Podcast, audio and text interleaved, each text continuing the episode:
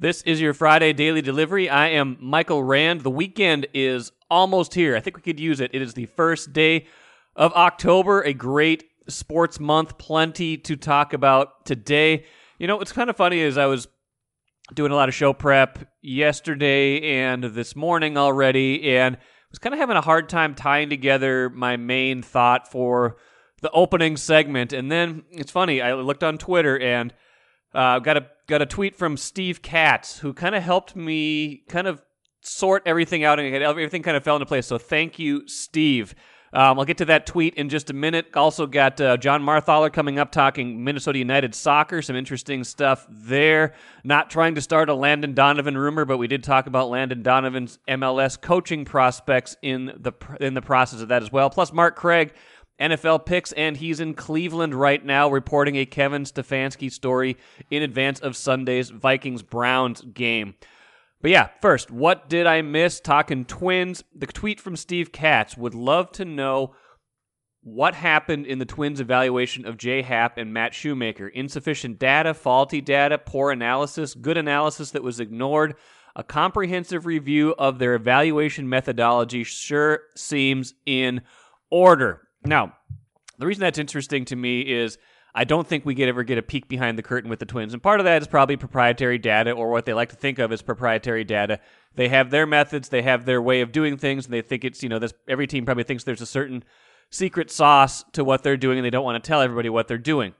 Part of it though is that uh, it, it kind of has been the Twins' way to want to kind of take guys who are maybe on the margins. And you know, Jay Happ had a good year last year. He's he's had good seasons, so it's not like that was you know unex you know not like there was out of left field that he could have had a good year, but to to miss so badly on those two guys does show that something went wrong. And I don't know exactly what it was. Um, that to to Steve's point, we don't really know. Like, did did they think something was going to happen? Did they think they could, you know, teach show these guys a certain way to pitch. I think that's probably the case with Shoemaker more than Happ, and maybe Happ just kind of ran out of gas or the fit wasn't right. But uh, whatever it was, didn't work. Now that brings me to the point. Derek Falvey talked to the media on Thursday. Basically said, "Yeah, we messed up. The, those those guys didn't pitch as well as we thought they would." He didn't say kind of what the problem was, but it does give you some idea. Like these guys didn't sign Hap and Shoemaker thinking they were going to be lousy, so something was missing in that equation. Um, and and Falvey at least owned up to the fact that it, you know whatever it was didn't work. Now that ties together a couple things that I've been thinking about. One, how do they get better in 2022? And it starts with pitching. I think everybody knows that the whatever the pitching plan was this season didn't work, and it basically got completely ripped up. You know, Happ and Shoemaker get traded after having lousy starts. Berrios gets gets traded after pitching well, but the team isn't really going anywhere. Kenta Maeda winds up on the on the on the injured list and is now out for most of next season, probably at least. So you know, you've got that. You've got a lot of other things that you're dealing with. But if you really want to be better in 2022, in addition to internal improvement, and you know, in addition to Joe Ryan and Bailey Ober continuing on a promising trajectory, although Ryan got hit around pretty good on Thursday, um, you're to need to, to you're to need to add some better pitching, and you're probably to need to spend more on pitching than you have in the past. Like you can, you can deal in these kind of mid to low markets, but this is to be a tricky offseason because of the CBA expires. The trade market might not be that robust. Like you might have to make you know the, the the pickings might be a little slimmer than you want them to be. You might have to make a bolder move whenever that move is able to be made. You know, whether that's someone like a Marcus Stroman, whether that's, you know, someone of that profile that's going to command 20 to 25 million dollars, going out and spending money on a pitcher is a, a much easier way to do it than trying to hit on some of these lower to mid-level targets. So, with that in mind, and if you want to extend Byron Buxton, which I think you do and I think you need to do, Jim Souhan wrote about that in Friday's paper. Where's the money going to come from? I know there's no salary cap in baseball, but a team that doesn't have maybe the most realistic chance to contend in 2022, are they really going to spend all that much money? So part of where the money has to come from is a Josh Donaldson trade, which was part of what I wrote about on Thursday in terms of it's not something Donaldson has done wrong. It's just the fit here right now, what he signed up for, what the Twins wanted him for, isn't lining up. So Trade one of your best players to get better in 2022 sounds counterintuitive, but I think it might have to happen this offseason if they can make it happen. Again, with the complications of the, the, CBA and everything like that, and teams may be reluctant to make some moves right away. That's going to help them get better in the short term and the long term because it's going to allow them to sign Buxton and maybe add some pitching that they need. So until they figure it out, until they figure out whatever went wrong in their evaluation, probably the easiest way is to throw some money at the problem. And the best way to do that is to free up some money on the other side. I'm Naila-Jean Meyers, Senior Assistant Sports Editor at the Star Tribune. Thank you for listening to Strib Sports Daily Delivery. This work is made possible by our Star Tribune subscribers. For unlimited access to the articles mentioned in this podcast and our coverage of Minnesota sports from pros to preps, go to startribune.com slash subscribe. It is Friday on Daily Delivery. That must mean it is time to welcome in Mark Craig for our picks segment. Mark is in Cleveland gathering uh, some uh, some interviews and other uh, background stuff, doing a piece on Kevin Stefanski, uh, former Vikings offensive coordinator, of course, now the head coach of the Cleveland Browns. Browns played the Vikings on Sunday. Um, Mark, we'll get to that story in maybe in a little bit. You can give us a little sneak preview of that, but uh, maybe we can start picks wise with that game. A an interesting game from a lot of different levels. What do you uh, what do you how do you see this game kind of transpiring on the field? You know, I, I really I feel like it's it's two very well well matched teams. You know, uh, part of me wants to think that the home field advantage makes the difference, but I you know, I, I really like. I mean, the Vikings offensive line has played well the last two weeks, but I really like the Browns offensive line. I really like their two running backs. Odell Beckham uh, came back last week. Uh, I like Baker, uh, you know, with that offensive line. Um, I think the Browns are a little bit better team, probably a little bit more confident. Uh, you know, I, I I picked the the Browns to win 30 to 23, but I would not be surprised if the Vikings – you know, ride that home crowd again, and uh, like they did last week, and and and and it, it would be another upset. I mean, it's kind of strange. When's the last time the Vikings have been underdogs at home back-to-back games? It probably has been a while. I don't think it'll happen next week uh, when they play the Lions. That would that would signal that would signal something is horribly uh, horribly gone wrong. But you never know. Um, yeah, it's an interesting game. I feel like you're right. Cleveland on both sides of the ball on the line of scrimmage is is got some some talent. Their defensive line could give the Vikings some problems. I think you're right. The offensive line for the Vikings has played much better in in the last two weeks. Cleaned up some of those you know pre snap and post snap penalties from from week one. I, I imagine that might kind of tell the story of the game is how those how those lines play. And if you go into it thinking the Browns have maybe the edge there, is that maybe that kind of informs your overall opinion? Yeah, and I, you know, obviously it's a it's also another case where you know you don't want to. They did they did great without Dalvin Cook last week, but you know you don't want to, you know, uh, uh, go too many weeks without Dalvin because he's he's a difference maker. If he plays, you know, it, it, yeah, I know they won without him last week, but I think as the uh, the Browns are a better team, I think than Seattle proved to be.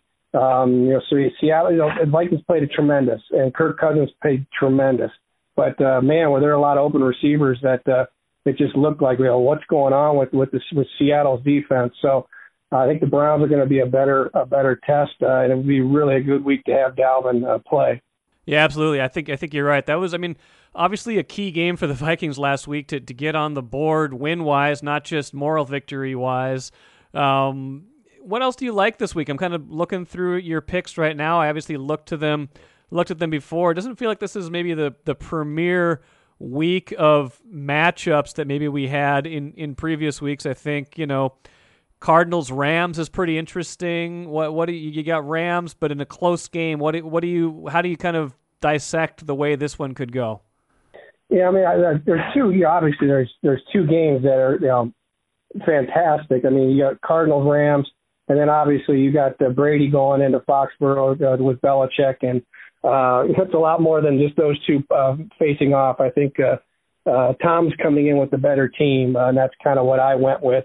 Uh, but yeah, I mean, the Rams, you know, until the Rams lay an egg, uh, you know, right now they're everything they said that they were going to do with Matthew Stafford, they've done it and more. Uh, he's he's uh, he looks like he's been playing with Cooper Kupp for ten years. Uh, he's he, you know he's got the deep ball. Uh, they got a fantastic defense that uh, did pretty much what I thought they would do against Brady. I mean, I you know. Um, you know, Brady was going to lose a game before his career ended, and he, and he did. That doesn't mean that, that that they're a bad team or that he's done. It's just that the Rams are that good, and I think the the Cardinals are more likely to make mistakes, especially on the road, uh, and not play up to the level of the Rams. So I, I like the Rams at, at, in that case.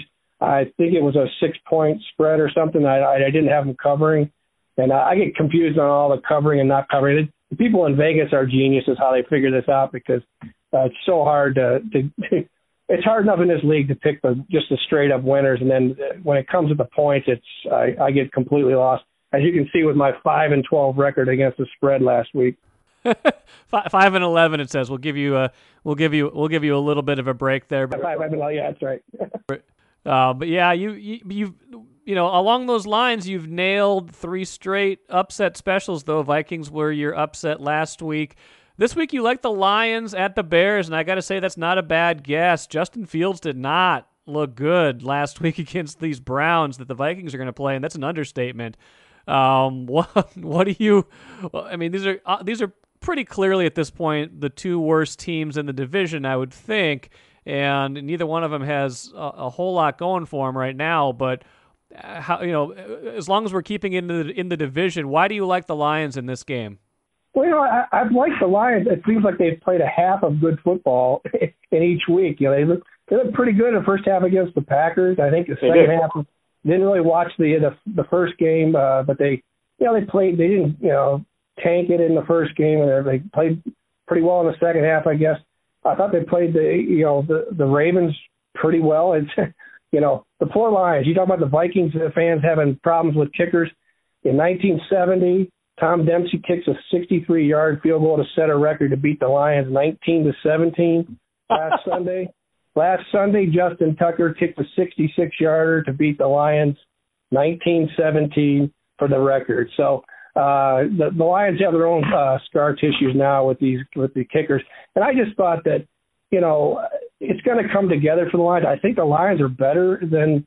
I mean, I shouldn't say this because you are what your record is. I, I know I've written that, but uh, I feel like they're playing better, and I just feel like, uh, you know, unless Matt Nagy, I don't know what what his game plan was last week. He, he wanted uh, Justin Fields to be Andy Dalton, and it didn't work.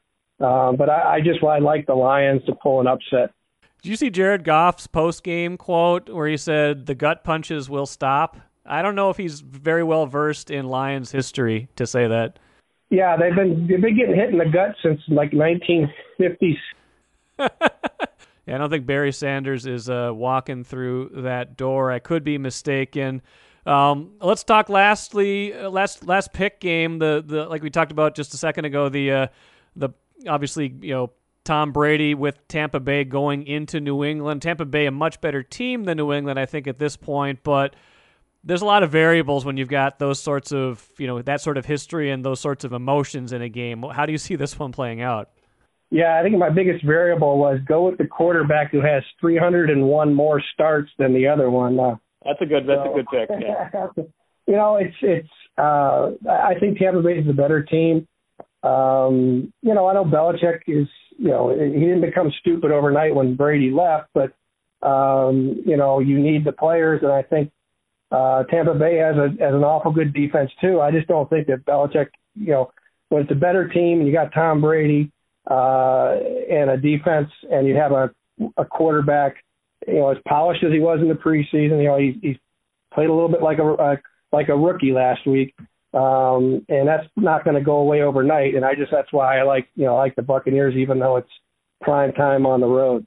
Yeah, I think so too. Although I've got a few kind of lingering questions about Tampa Bay. I, it wouldn't surprise me if New England wins that game, but I think you're right bet against Tom Brady at your own risk. Um, eh, lastly, Mark, like I said, you're in Cleveland, kind of gathering gathering string, as we say in the in the industry, for this Kevin Stefanski story that will be in the Star Tribune, StarTribune.com this weekend, Sunday's paper. Um, obviously, you knew Stefanski already from his time here. What what else have you been able to, to glean from from your time in Cleveland with you know Stefanski and some of the other former Vikings that are out there now? Yeah, it seems like it's uh, you know it's Vikings East, uh, you know, sitting down with Ariel Prefer and Joe Woods and Chad O'Shea and and and everybody, a case talking to Case and uh, and a Fadi, and uh, it it's good. And then Kevin, you know, we sat down and talked today. Um, yeah, I, I, he's such a survivor. I mean, he's, he's so old school, but he's young. You know, I mean, he's, he's uh, the, the, it's a it's a story about a guy just perseveres, a, like a flatline guy that's just got this personality that just um, oozes this confidence, but this quiet uh, resolve that uh, that just universally is respected. And um, yeah, like I said, don't want to give away what we're going to be writing about, but uh, uh, it was interesting to talk a little bit about uh, his feelings when uh, Zimmer blocked him from going to New York and the initial feeling and how much uh, you know he wasn't. He admitted he was not happy, and uh, and the fact that uh, he uh, ended up he feels that it ended up being for the better because he got another year and it happened to be a year under Gary Kubiak. And so you look at all the you know that this guy has had in his career to work with, and uh, the, the completely different offenses from Norv Turner to Pat Shurmur. Uh, did a summer internship at, with the Eagles under Andy Reid, uh, which got him the job with Childress. Uh, so he has West Coast, he has the Zampese, Norv Turner offense, Gary Kubiak offense. Uh, he, he's been a sponge, and it's it's a fascinating story. We all know it. You know, he had the the desk outside Chilly's office as Chilly's gopher for two years in '06, '07. And it's funny. He's like, you know, when you have a when you have a, a desk outside the head coach's office, and you don't have any walls. He goes, you you you learn a lot of uh, what a head coach has the fires they have to put out by the who comes in and out of his office. And um, you know, he came here one of the, his first week. I think he had he had to meet with Kareem Hunt because he was arrested for something. Sure. Uh, Odell uh, passing out money and being Odell, and uh, from the people I've talked to, it's like he, you know, he he lays down the law, but he does it in a way that's that even today's players can respect and, and they honor. And there's been no issues here. And you know, to win Coach of the Year in Cleveland, I mean, I had one of the 50 votes and I told Kevin today, I said, uh, as a Hall of Fame selector, it took us four seconds to to pick Brett Favre to go in the Hall of Fame. And I said it probably took four and a half seconds for me to cast my Coach of the Year ballot because to do what he did in Cleveland and do it during a pandemic year where, you know, talking to some of the players here, they're like, I didn't even see his face for the first year, you know, because he's behind of a mask. And sure, uh, he's in he's in Edina in in May and June, uh, coaching the Browns uh, virtually before he moves to Cleveland, and uh, to do that and then to uh, you know to win 11 games in Cleveland in that division is uh, was amazing. It was. I look forward to the story. I look forward to the game on Sunday and all the games. Mark Craig, good stuff. Uh, go go finish your work, and uh, we'll read that story on Sunday. Okay. Sounds good. Thanks, Michael. Good stuff from Mark Craig. I think that Vikings game is very interesting on Sunday, and I will also be forever interested in the what if scenario of what would have happened or what might have happened had the Vikings not won that playoff game in 2019. Would Kevin Stefanski be the head coach of the Vikings right now? Question mark. John Marthaler back with me here on Daily Delivery. Talk a little Minnesota United soccer. John, disappointing result for the Loons on Wednesday, 3 1 away loss to DC United. They're one of their United brethren. Um, been a little problem for them winning on the road, especially lately, and they'll have to do that this weekend when they play Dallas. Um, let me start with that match, and you can even go back a couple matches before that when things seem to be picking up. What uh, what did we see in that three one loss, and should we be should we be particularly concerned about anything that we saw there? Well, I I think there was something interesting that came out of that game, and it was something that Brent Kallman said in the post game interviews.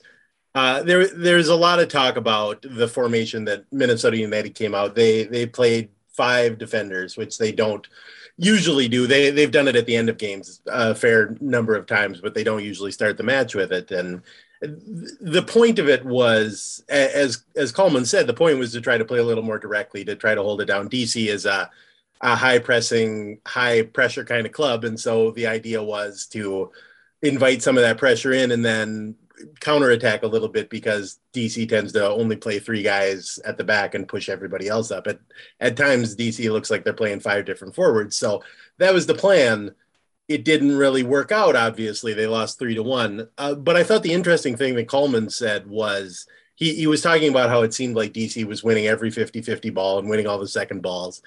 And what he said was in, in the second half, it started to feel like luck, like they were just getting lucky and the ball was bouncing to them every time. But what he said, and this I thought was was wise. He said, you know, if you flip a coin over and over and over again and it keeps coming up heads, maybe it's not luck. Maybe maybe they are hungry or maybe they want it more. And I think that is the thing that Minnesota needs to fix more than anything. The last couple of road games they played, they lost four nothing in Kansas City. They lost three one to DC, and at some point you look and say, are are they really bringing that competitiveness that they need to in those road games? Now they won, they lost in Seattle before that, and they played pretty well, and before that they won in Houston. So it's not necessarily an ongoing long term problem. But you certainly have to look at that and say, what is causing that and how can they get out of it? Their next two road games are against Dallas and Austin, who are two of the bottom teams in the Western Conference, they need to, especially if they want to get into a home playoff game, get into the top four in the Western Conference, they need to win those games. Yeah, and you know if you look at the the standings in the Western Conference, it's kind of you know it's it's almost like the NBA West. It's like the, you got the elite teams, then you got all this kind of swirl of teams between like four and ten, and you know four of them are going to make the playoffs and three of them are going to miss the playoffs and and the loons could certainly be anywhere in between you know jumping up all the way to number four and getting that home you know home playoff game to start or falling completely out and i you know and these next two matches probably will have a lot to say about that because even though they are away matches like you say they are against two of the worst teams in in the west and, and an opportunity to get it right now that said do you feel like they will make any adjustments. Uh, adjustments kind of a a, a catch all word in in sports, but how, how, do you think they will come out in, in these games? Uh, you know. Uh, against a lesser opponent, and DC United is a good team. So, you know, how, how will they come against a lesser opponent? Do you think? Well, I think it's interesting. They they really have been a different team based on whether they have their first choice team in place or whether they are depending on depth a little bit. They unfortunately have had this ongoing thing where they will have injuries, but all of the injuries will be concentrated in a specific area of the field. They they went weeks where all of their forwards and wingers were hurt. Now in in their last game they were they were basically short three defensive midfielders. It it's it just sort of ricocheted around the team and I, I wrote something for I wrote something for the Star Tribune last week that looked a little bit at the difference when they have Robin Lod and Emmanuel Reynoso starting versus without over the last couple of years. When they have both of those guys in the starting lineup, they're one of the best teams in the Western Conference. If they are missing one or both of them, they are maybe not a playoff team. And I, I think that speaks to when we talk about adjustments, they're not really trying to adjust formations or even adjust anything specific. They're just trying to get their best team on the field. And another guy they were missing last night was Ozzie Alonso. And he, he's not so much injured. Part of the problem with him is that he's coming up on 36 years old, which is old for soccer. And so he's he's played he played the full 95 out of the last six games, and so then he missed the the DC United game for you know not necessarily old age reasons, but certainly they want to manage his minutes a little bit because they've got a busy stretch coming up in October here. But I when we talk about competitiveness, I think you can you can talk about Alonso's on-field play all you want, but there there I cannot imagine being a teammate of Ozzie Alonso's and not being as absolutely competitive and bringing that kind of hunger to the game because he will he will stab you in the neck if you don't if you don't bring that compete level. Is that legal? I don't think that's legal. I, Is that a red, generally a red card, maybe a yellow if you've got a ref that looks the other way he, he's just got that old school defensive midfielder thing where you expect in the first three four minutes of the game he's going to commit a foul that would be a card any other time, but the referee's going to be like, "Whoa, I'm not I'm not handing out stuff this early," and he's just going to set that tone. Kyle Beckerman for many years, I think he committed a foul in the first 12 seconds of every MLS game he ever played that should have gotten him sent off, but now, a couple more things for you, John. Interesting discussion here. You know, a couple, uh, two, three, four weeks ago, I had Ethan Finlay on the podcast and kind of stumped him with the question of what is this team's identity beyond Reynoso. You know they've they've gotten a look now at you know having to play without Ray sometimes and you know with Ray. Have they figured any more of this out along the way when they don't have him in the lineup? Because it sounds like it's a pretty big difference from what you're telling me. You know, obviously he's your best player, so you sh- you're going to be worse. But it almost feels like the Byron Buxton effect, where mm-hmm. he's not in the lineup and everything just falls apart. Right, and I like I said with with what I wrote about Reynoso and Lod, I think there is a certain amount of truth to that. But I also I also think it's true that if you take maybe the best two players off of any MLS team, that team is going to struggle. I don't think Minnesota United is different in that regard.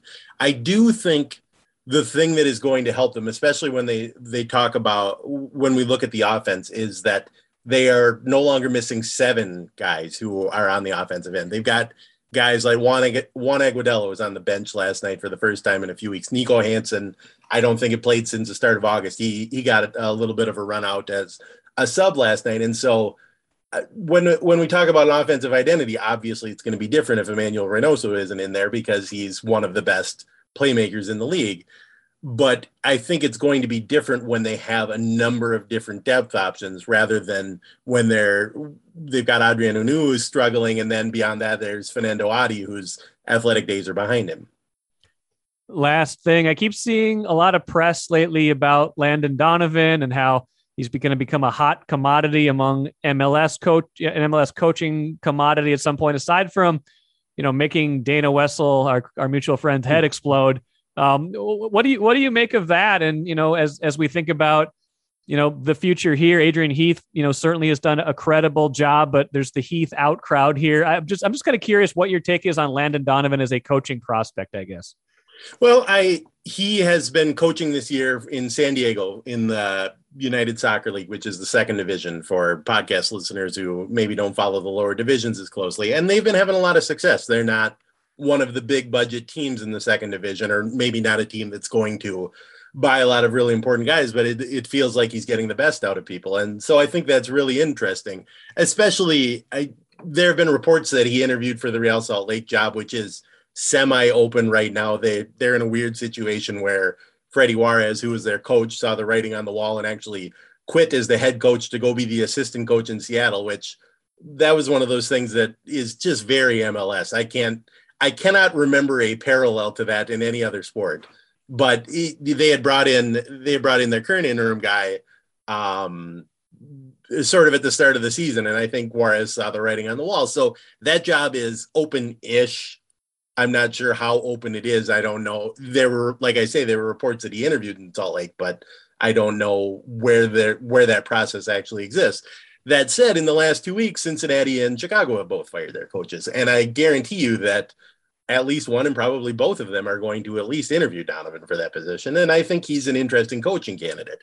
As far as Minnesota, I Minnesota has a coach right now, yes. so they're automatically they're automatically behind in that sense. And I don't get the sense, and maybe this is maybe this is different, but I don't get the sense people are ready for the the powers that be at Minnesota United are ready for the Adrian Heath era to be over yet. And you look at you look at the last couple of years they made the playoffs two years in a row. They are not necessarily on the inside track but certainly favored to make the playoffs this year. And i i i it would be a it would be an impressively courageous move to fire a guy who's made the playoffs three years in a row to replace him with a guy who has one year of coaching experience in the second division.